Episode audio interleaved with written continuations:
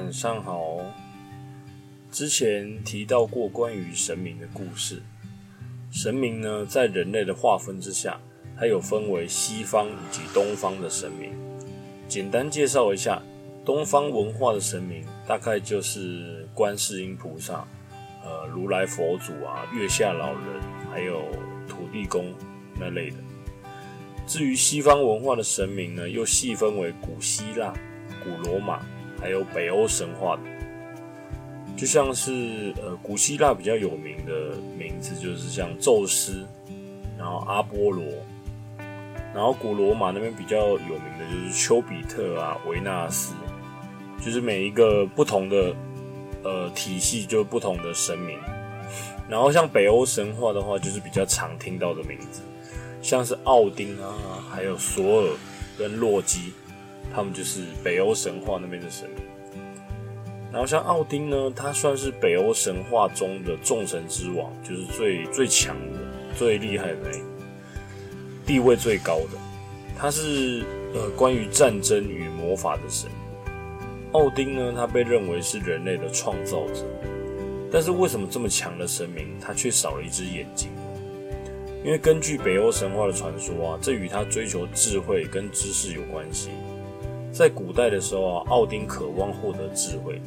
他听闻有一个巨人名叫亚伯，他拥有着那个亚伯，他拥有着能赋予任何人智慧的泉水。但是当奥丁来到亚伯面前的时候，亚伯要求奥丁必须要付出代价才能得到无上的智慧，他必须牺牲自己的一只眼睛。然后奥丁呢，经过深思熟虑之后，决定接受这个交换。他把自己的眼睛交给亚伯。并得到了智慧跟洞察力的神奇力量。他这种力量啊，使得所有人在奥丁面前都无法说谎，这让奥丁成为北欧神话中最强、最聪明、最厉害的神明。当然，这也让一般人明白啊，就算是神，要得到力量啊，也必须做出相对应的牺牲。就例如说，想要减肥变成人见人爱、花见花开的话。就必须要牺牲掉像炸鸡啊、香肠、巧克力、起司炒饭啊，还有葡萄跳跳糖口味的棒棒糖。那至于说有的人想要长高呢，你就必须要牺牲掉一些看电脑的时间、玩玩具的时间，去跑步、运动、流汗，才能长得比别人高，才能长得比别人壮。不过，我们今天的主角并不是奥丁，而是曾经被奥丁击败的。当一个人成为最强的时候啊，他打败的不只是一个人、两个人，可能是十个人、一百个、一千个、一万个，甚至一百万个敌人，他才能成为最强的，都有可能。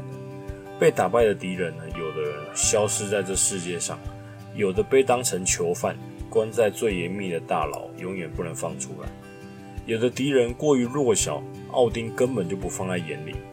因为他没有眼嘛，所以他不放在眼里。然后呢，他就把那个很弱小的敌人，就是随手流放到随便哪个荒岛随便丢这样子。因为奥丁根本不在乎那些弱小的敌人东山再起。但是呢，奥丁的对手就不这么想。奥丁的其中一个强大的对手叫做女武神。女武神呢是一个团体，里面呢，呃，我记得好像有十几个吧，十几个女武神组合起来。这个女武神呢，她找到他们找到了一座岛，这座岛呢叫做瓦尔瓦尔海姆。女武神呢发现这座岛上的幸存者非常强大，要是聚集起来的话，或许打败奥丁也不是不可能的事。或许你会有疑惑，为什么要打败奥丁呢？因为在北欧神话的规则来说，并没有分谁是正义或是谁是邪恶的一方，只要拥有力量呢，就有有绝对的规则。当然，奥丁也不会随便的欺负人类啊。只不过，因为呃，像他们神明之间会竞争嘛，只要是谁都想要当最强的，对不对？打败最强的，你才能成为最强的。女武神也是这样想的。但是目前啊，瓦尔海姆人类啊，似乎有强有弱，并不是非常平衡。所以女武神呢，有派了一些会说话的乌鸦去帮助岛上的幸存者。然后那些幸存者，女武神也发现了，这些幸存者呢，虽然说他们丢到这个岛上他们是被打败的嘛，但是他们似乎还记得一些基本的战斗技巧，还有一些建建筑的方法，似乎只是因为当初被奥丁打败，所以失去了一些记忆。然后乌鸦呢，在岛上飞行的时候啊，它因为它是在空中飞，所以它也顺便收集了岛上的全貌，就看清楚哦，岛上哪些有什什么风景啊，那边有什么一些比较引人注目的东西这样。那个乌鸦呢，它发现。瓦尔海姆啊，绝对不是一个平凡的小岛，小岛这么简单。他在小岛上啊，发现了一些祭坛。他曾经看过有人类拿出那个鹿的头啊，放在祭坛上面，就结果召唤出一只红色眼睛的巨型麋鹿。那边的人他们称之为赤血灵鹿。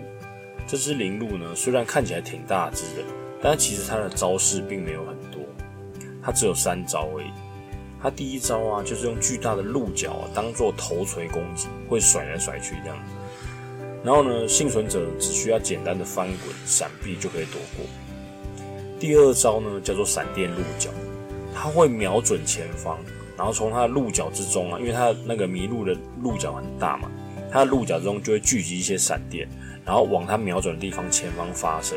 它只有射前方而已，所以说这一招其实也很好闪。稍微走位一下就可以成功了。第三招呢，雷霆踏步，这一招呢比较不容易判断，因为这一招的攻击技能是，因为它是三百六十度全方位无死角的圆形范围攻击，所以呢必须要拉开一定的距离，至少十步以上，才能，呃才可以躲过这招攻击。乌鸦呢，他就曾经看过有一个人，他通关了之后，他居然毫发无伤。似乎是跟那个人背上的盾牌有很大的关系，至于他是怎么操作的，就不得而知了。第二个祭坛呢，是在黑森林遇见的，看来这只王怕火属性的祭品呢，是需看起来是需要三古代种子三颗，因为看到那个刚刚拿盾牌那位勇者，他拿他从一个小小包包里面拿出了三颗种子放在祭坛上，然后之后呢？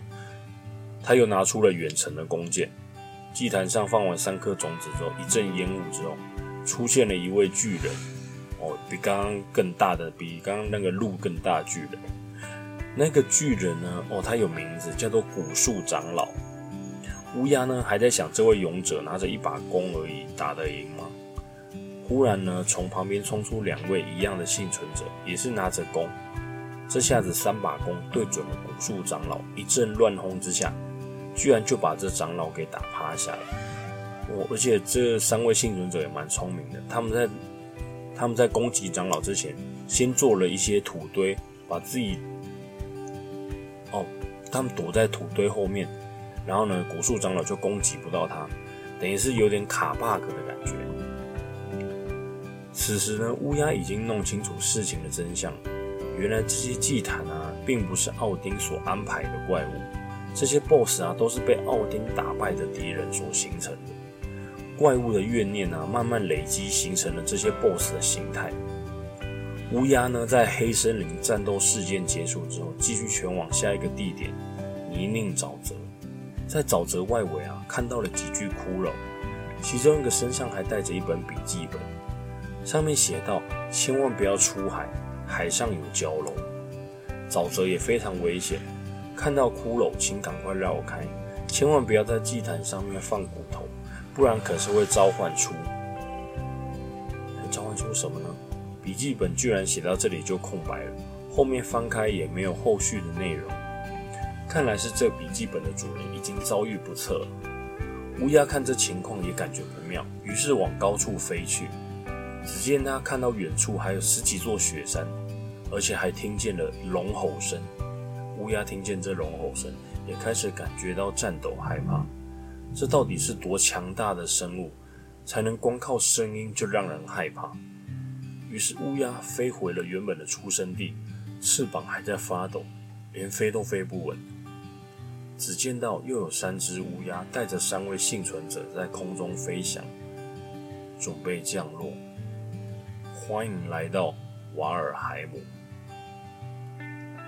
好了，今天故事就到这边啦。